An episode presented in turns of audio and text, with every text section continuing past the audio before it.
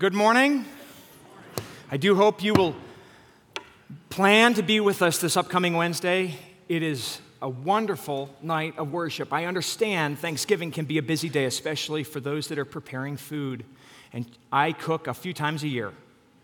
I'm not against it. I enjoy it, but life dictates I get to do it a few times a year. And when I cook, it is an all-day extravaganza. I do not know how women and mothers prepare meals that come out 10 things on the table, all hot at the same time. It boggles my mind. So I hope somebody competent is cooking for you on Thanksgiving. And I hope that you will take an hour Wednesday night to join us as we turn our hearts and our minds to the Lord and thank Him for His goodness. It will be just about an hour. We recognize that it can be a busy time, but we want to take time and spend it together worshiping the Lord. My dad is going to preached to us Wednesday night, and so I know many of us got to hear from him at the men's conference, but he's going to be preaching, so we're excited for that. We're going to continue this morning in our series on Acts. We're going to be looking at the beginning verses of Acts chapter 2 again, but before we get there, I want to ask you, what was the best gift that you ever received? That's a hard question to answer. You know, what do I want? Am I going like the spiritual route? Is the right answer salvation? Is it my spouse? Is it that thing she got me, 5 years ago that was really an awesome gift? I think for a lot of us, if I asked you individually, what was the best gift you ever got?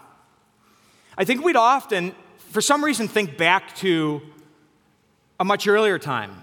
When I think about the gifts that I remember receiving, they're the childhood gifts that I got as a child.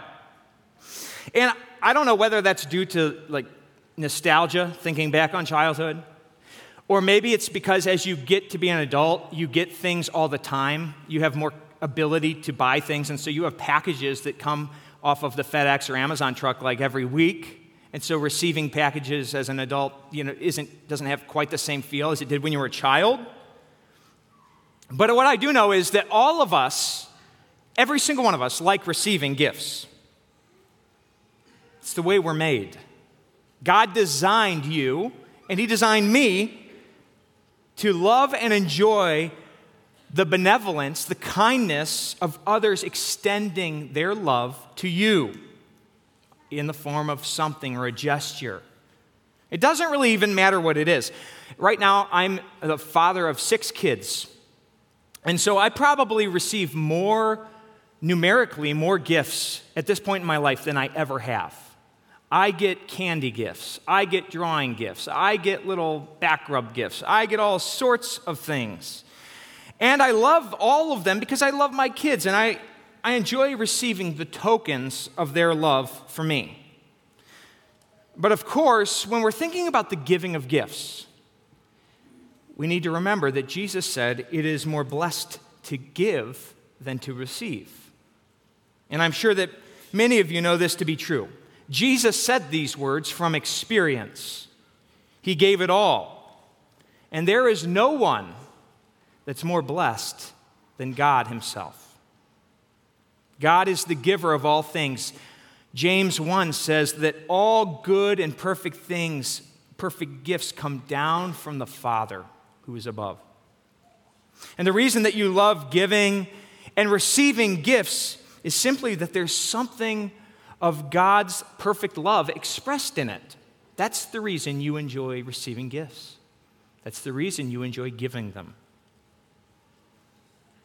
This morning, we continue to look at the circumstances surrounding the giving of a great gift, the giving of the Holy Spirit. In Paul's letter to the Ephesian church, he says this: each one of us was given grace according to the measure of Christ's gift. Therefore, it says, when He, Jesus, listen, when Jesus ascended on high, He led captive a host of captives, and He gave gifts to men. Jesus is a gift giver. And His greatest gifts are given to us through the power of his Holy Spirit. That's what the Scripture teaches us.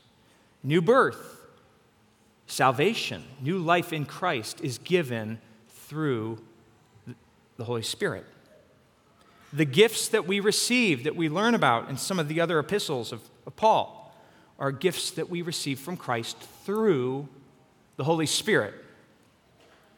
The power that Jesus gives to us in himself is given to us through the Holy Spirit who indwells us, who lives within us. And so with this idea in mind, the great precious gift of the Holy Spirit, I want us to stand. I want us to open our Bibles to Acts chapter 2. We're going to read the first 13 verses.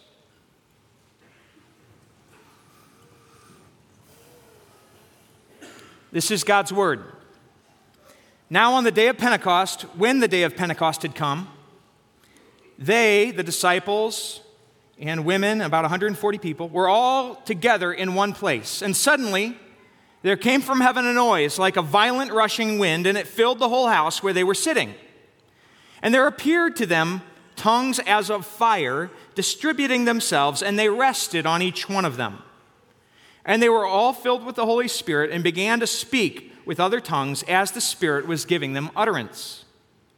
Now there were Jews living in Jerusalem, devout men from every nation under heaven. And when this sound occurred, the crowd came together and were bewildered because each one of them was hearing them speak in his own language.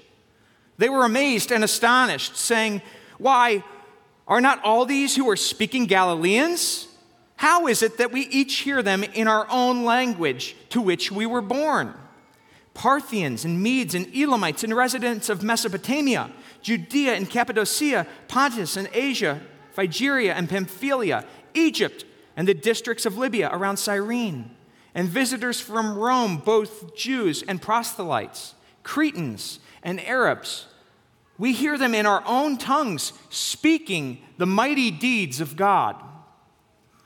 And they all continued in amazement and great perplexity, saying to one another, "What does this mean?" But others were mocking and saying, "They are full of sweet wine." The word of the Lord. Amen. Would you please raise your hands and pray with me? Lord Jesus, we come to you and we ask that you would now reveal your word to us in a language that we discern,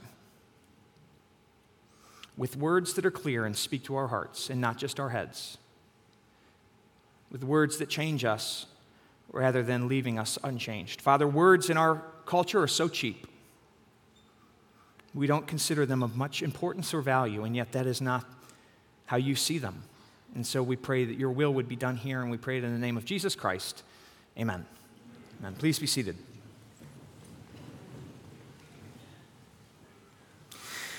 So this passage we've just read, these 13 verses that we've just looked at together, are a fulfillment passage.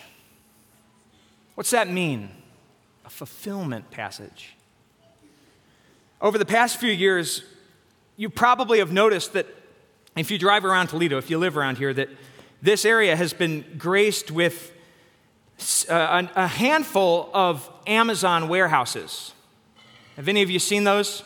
Been put up big, giant, glorious gray and blue boxes. And I'm not going to comment on the aesthetic look, am I? No, no, no. What are these places? These are Amazon warehouses. And what do they call them? They call them fulfillment centers, don't they? Fulfillment centers. Amazon has fulfillment services. These buildings are hubs that get what has been promised to us through a purchase delivered. Our passage is a fulfillment passage. What has been promised is now being delivered, and it is a great gift. In John 16, Jesus is on the cusp of being betrayed by Judas, and he gathered his disciples together, and he said this to them, "But now I'm going to go to him," his Father, "who sent me, and none of you asks me, 'Where are you going?' But because I've said these things to you, sorrow has filled your heart."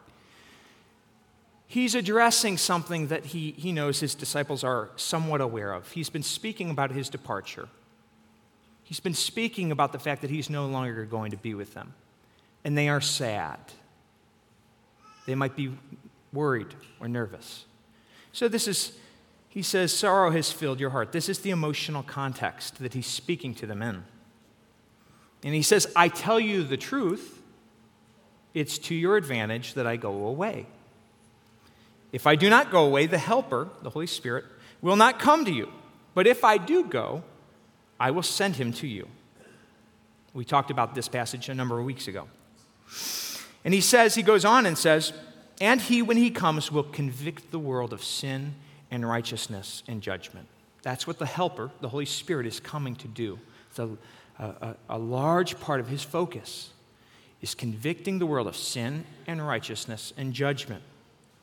He goes on to say, when he, the Spirit of truth, comes, he will guide you in all truth. He will not speak on his own initiative, but whatever he hears, he will speak. And he will disclose to you what is to come.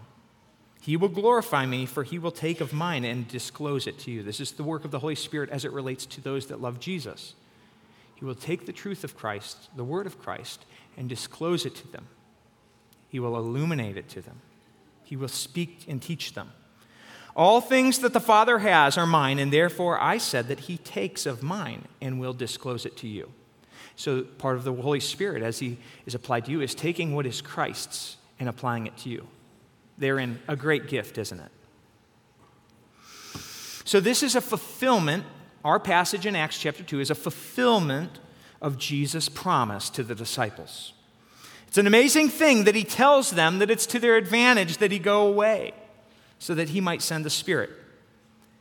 This means that for as much power and glory as there was when Jesus was present on earth, there is more now. That's what Jesus is saying. There's more glory and power now. It's a crazy thing to wrap your mind around. And what is the purpose of this great advantage? The Holy Spirit has been sent into the world and offered to you so that you might come to new birth in Jesus and so that the church might be equipped to carry out her work in the world. He is sent to convict the world of sin and righteousness and judgment and to guide Christians in all truth. With this purpose fixed in our minds, I want us to put a little sticky note on that idea, on that reality. With that purpose, his purpose, fixed in our minds, I want to consider with you the effect of the Holy Spirit's arrival this morning. We're told in our passage, Acts chapter 2, there appeared to them tongues as of fire distributing themselves, and they rested on each one of them. And they were all filled with the Holy Spirit and began to speak with other tongues as the Spirit was giving them utterance. Now, throughout this book, time and time again, the extraordinary effects of the new birth of the Holy Spirit that it produces in men and women are going to be seen. We are going to see that those that were once cowardly become courageous. Those that were once persecutors of Christianity go on to become some of the greatest preachers of the message of the good news of Christ. We're going to see that those that were once doubtful become absolutely convinced. Those that were once shaken and driven away by fear become unmovable and resolute in their commitment to Jesus and their stand for him. The effect of the Holy Spirit's life is extraordinary and comprehensive. It's magnificent and incomprehensible, and it is total. We talked about that last week. He fills the whole house. This morning, it's not my purpose to try to narrate all of the effects of the Holy Spirit's coming. In some ways, that would be a fool's errand. It's right that we look for the Spirit's work in our life, and it's good that we recognize what he has done, how he's changed us. And yet we also have to recognize that we can never understand the fullness of what he's done, the extent of his effect in our lives. We're told that he prays on our behalf with moanings that are too deep for words. We will never understand the full extent of what the Holy Spirit is doing for us and in us. But what I want to do this morning is I want to look at our passage and observe and learn from the immediate effect of the Holy Spirit's arrival. Are you with me? The immediate effect that we see of his arrival. With regard to the coming of the Spirit, we talked last week about the sound of a mighty rushing wind that filled the whole house where the disciples were staying. And in addition to that, we're told that there appeared tongues of fire that distributed themselves and rested on each one of them. This was a sign, like the wind, of the Holy Spirit coming down upon them. Both signs are signs of power, fire, wind, both powerful forces. Wind, unseen, but whose effects and presence are felt. Fire, which is both felt and seen. Verse 3 literally says that there appeared to them tongues, plural, of fire, distributing themselves, and it, singular, which is interesting, rested upon them. And I take that to mean that the fire is not the Holy Spirit, but it is a sign, it's a symbol of the Holy Spirit. Tongues of fire distributed themselves, and then the Holy Spirit came into the lives of those that were there. The next verse declares that they didn't just receive the Holy Spirit, but they were filled with the Spirit's power, just as the house was filled with the wind. But here in verse 3, the fire being distributed to each of them is emblematic of the Spirit being given to them. And throughout the Bible, if you're not familiar with the Bible, God often uses the symbol of fire to represent his presence with his people. In fact, in the book of Hebrews, God describes himself by saying that he is a consuming fire. It's a way that he describes himself. If you were to look back into the Old Testament, there's a number of instances of fire, and they almost always represent God's presence. A couple of them would be in Exodus, when Moses has been told by God, hey, you're going to lead my people out of Egypt. He's on his way back from Midian, and he encounters the burning bush. Many of you have heard of this idea of Moses before the burning bush, and what that is he's traveling out in the wilderness, and he comes upon a burning bush. But this isn't just a bush of bramble that suddenly caught on fire from the heat of being out in the desert. No, he comes upon it, and the voice of God comes to him, and it says, Moses, take off your sandals, you are on holy ground. Now, God wasn't the fire, but the fire symbolized God's presence. Moses was in the presence of God, and that ground was holy. Fire represents God's presence. Again,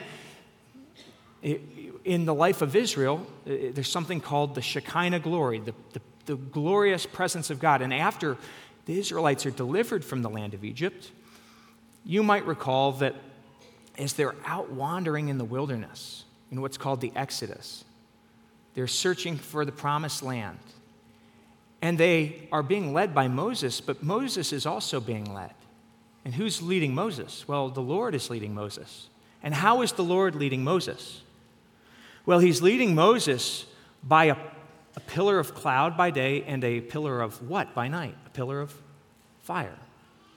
The presence of God with his people, protecting them, setting them apart. Fire represents presence, the presence of God's Spirit. When we read that tongues of fire came and distributed themselves to those in the room, we should recognize that this is the highly anticipated giving of the Holy Spirit.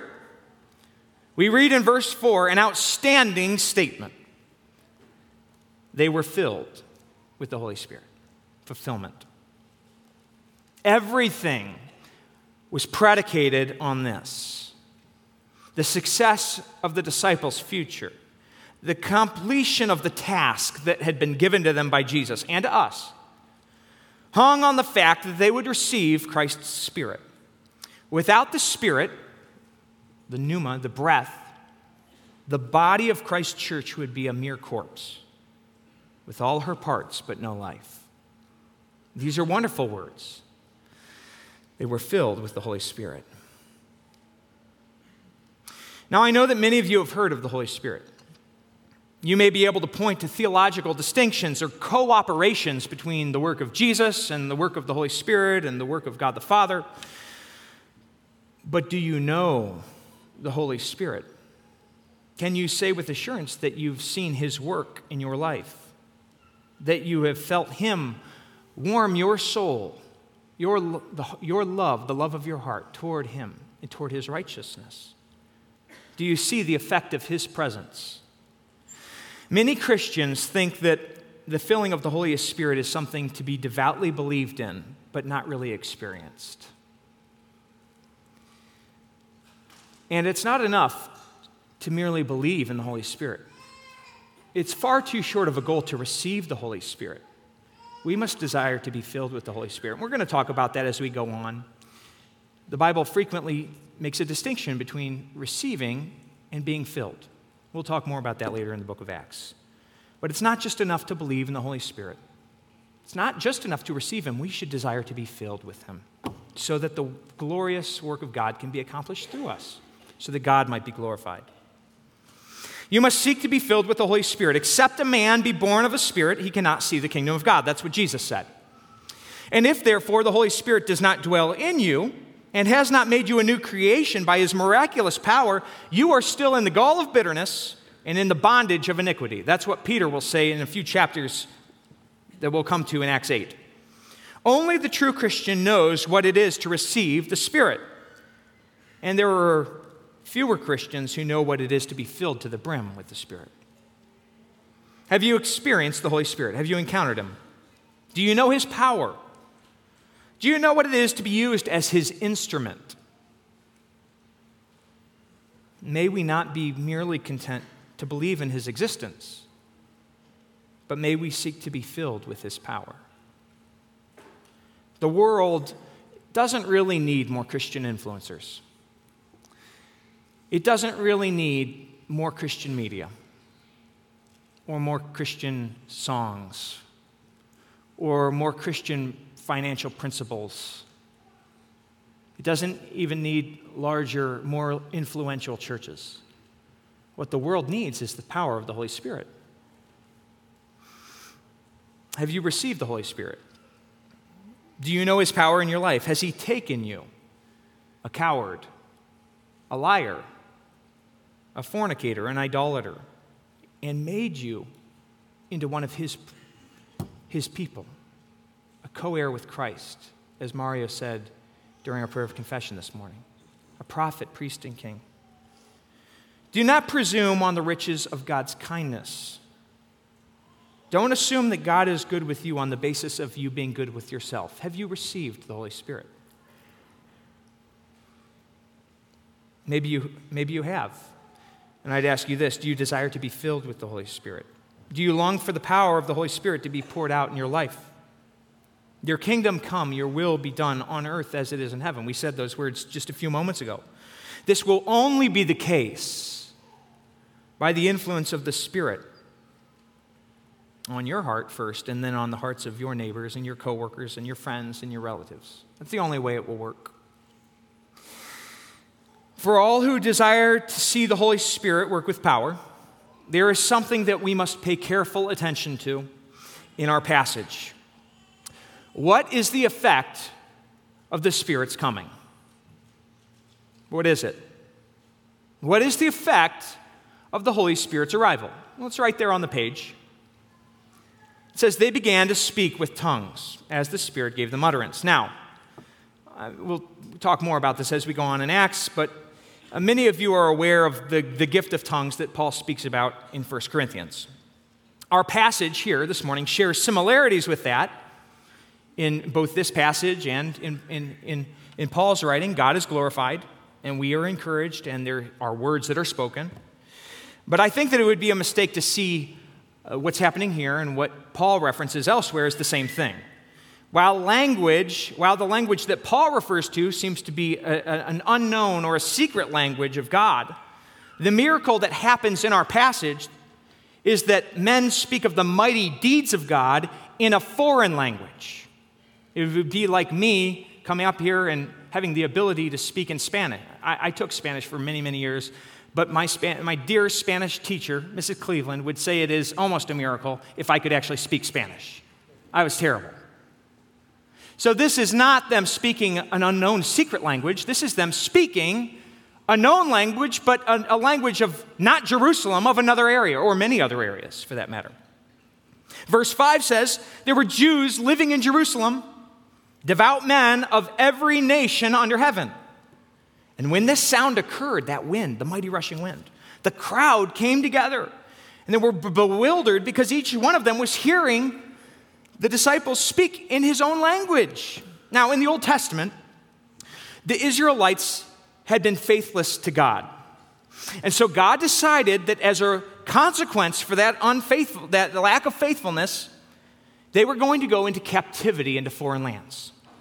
And as a result of that, the Israelites who had once occupied the land of Canaan were dispersed all over. They no longer only lived in Canaan, but we see in our passage that there are Jewish Hebrews that are living not just in Jerusalem, but in Mesopotamia, Judea, Cappadocia, Pontus, Asia, Egypt, Rome, and more different countries around that. It's a very wide, extensive area for that region of the world.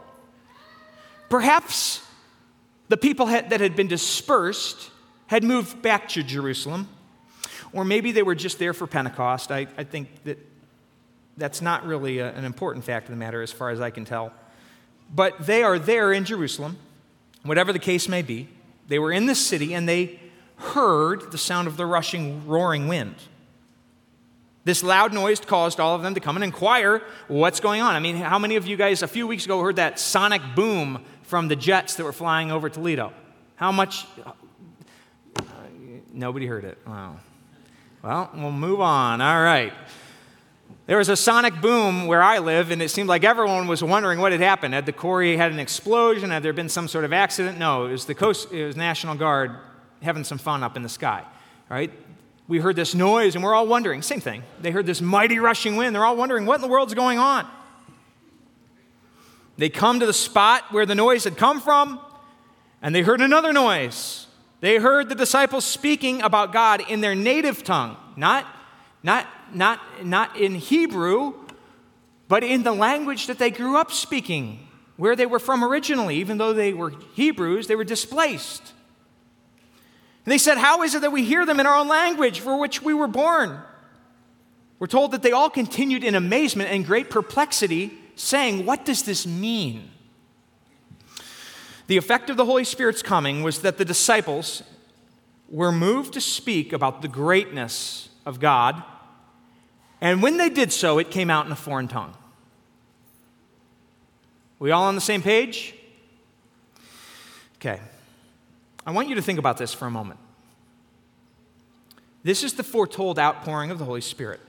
This is the arrival of the Helper that is going to cause them to do greater works than what took place during Jesus' earthly time of ministry. I want to ask you this. This is the effect. They're speaking about the greatness of God in a foreign tongue. Is it surprising? Is this effect what you would have predicted? Do you think that this is what the apostles were anticipating? The truth is that in contrast with the things that the disciples had already experienced, this could seem a bit underwhelming, taken at face value. Speaking a different language.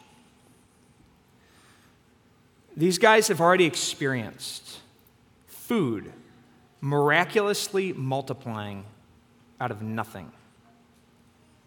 They've seen men that are blind regain sight. They've watched lepers be cleansed. They've received power themselves. If you remember, There was a point where the disciples asked Jesus, should we call down fire from heaven to consume a wicked city? Maybe most powerfully of all, they've seen the dead be raised. They've even had a hand in it after Jesus rose again from the dead. All of these things defy nature. You simply cannot cut up a fish into enough pieces to feed 5,000 people. You certainly can't raise the dead. By simple contrast, after seeing the dead raised, talking in a different language may not have exactly been what the disciples were anticipating. There's even mixed feedback on the part of those that were there, isn't there? Some were amazed by it. Others were mocking and joking about it. It's clear that they're not convinced. Don't you think that for the grand entrance, the Holy Spirit would have done something really spectacular? Don't you think that he would have come down in show-stopping fashion like the fire that came down when Elijah called it down from heaven? The fire that licked up the sacrifice and the water that he had poured on the altar and even the stones that he had erected the altar with, leaving everyone speechless and totally confident that this was the God of Israel. The truth is that if we think about this scenario honestly, we will admit that we might have anticipated something more spectacular or more powerful, something that no one could mock, something that no one could deny or chalk up to being drunk. Listen, this is the point at which God speaks to us. If we are underwhelmed, then we need to align ourselves more closely with God and His ways. That's the message for you this morning. If we're underwhelmed by this, and I think if we're honest and we think about it thoughtfully, we'll say, yeah, it seems like kind of a, would have expected something more. Therein is where we need to align ourselves with God and with His ways. There was nothing lacking in the coming of the Holy Spirit. It was perfect. It was powerful. But what is lacking is our understanding of the great power of the Word and its speaking through us. That's the lack. That's what we're missing. Your speech is powerful. Your words are powerful. The Word of God is powerful. It is the main central conduit by which the Holy Spirit works in the hearts of mankind. Do you understand that? How will they hear without a preacher? Your words and God's words through you are the central conduit by which the Holy Spirit accomplishes His will and His work in this world. And if you don't think that that's true, your heart needs to align more closely with what God says. The Holy Spirit is here declaring that His will not be carried out by supernaturally making everyone unilaterally conform to Him. Nor will it be carried out by physical revolution or by political takeover. It will be through the speech and the words of those that love Him. Notice here that those that are amazed do not actually come to any conclusion about the matter based on the miracle. They say that they wondered at it. They were amazed, but they were perplexed. And in next week or in a couple weeks, we will see that God works through in their hearts as Peter gets up and preaches a very simple sermon, not in a foreign language, but in the language of the Hebrews. And there will be a great ingathering. We will read about the miraculous things, the supernatural, extraordinary things that happen all throughout the book of Acts. But what I want us to do is, right now, notice the immediate effect of the Holy Spirit's coming. He is communicating something here about the nature of His work in and through us. That's what I want us to recognize. Everything in this passage, you look at your Bibles, everything in this passage is about what is spoken and heard. You can, if you look down through it, you just see those words time and time and time again. They spoke, they heard, their tongues were distributed. We're going to talk about that in just a second. The passage is not so much about asking God to allow us to speak in another language or about buying Rosetta Stone as it is about a prophecy that we here 2,000 years later in America will speak the mighty deeds of God to those around us, and that the power of the Holy Spirit will use it. And that in Mexico, our Mexican brothers and sisters will speak the mighty deeds of God in Spanish by the power of the Holy Spirit. No longer is the truth about Christ going to be limited to the Jews. The Spirit is going to carry it to every nation on the tongues of the men and women who love Him. And through your voice and through your words about Him, the Spirit will accomplish His work with power in your life and with power in the earth. But do we think that there's power in that? Or do we want something else? Do we want another form of power? To press the importance of our words, declaring the greatness of God, a bit further, I want us to consider one more thing. We're told that when Jesus was 30 years old, He started His public ministry. And at the outset of that ministry, He was baptized by John the Baptist. Many of you will remember that fact. And when He was baptized by John the Baptist, we're told after being baptized, Jesus came up immediately from the water, and behold, the heavens were open, and He saw the Spirit of God descending as a dove. When the Spirit descended on Jesus, it appeared as a dove. When the Spirit came down upon the apostles and the others that were in that upper room, it appeared as a fire. Is this random? Is this just simply the flavor of the month? Of course not. There's meaning to be mined here. The figure, the shape of the dove that came down upon Jesus had meaning. It had a connotation that was fit for Christ's office and for the nature of Christ. It was pure. It was peaceful. It was innocent. It was sacrificial. Doves would be sacrificed in the Old Testament, especially by the poor who couldn't afford something more. And wasn't Jesus a sacrifice, especially for those that were poor and needy?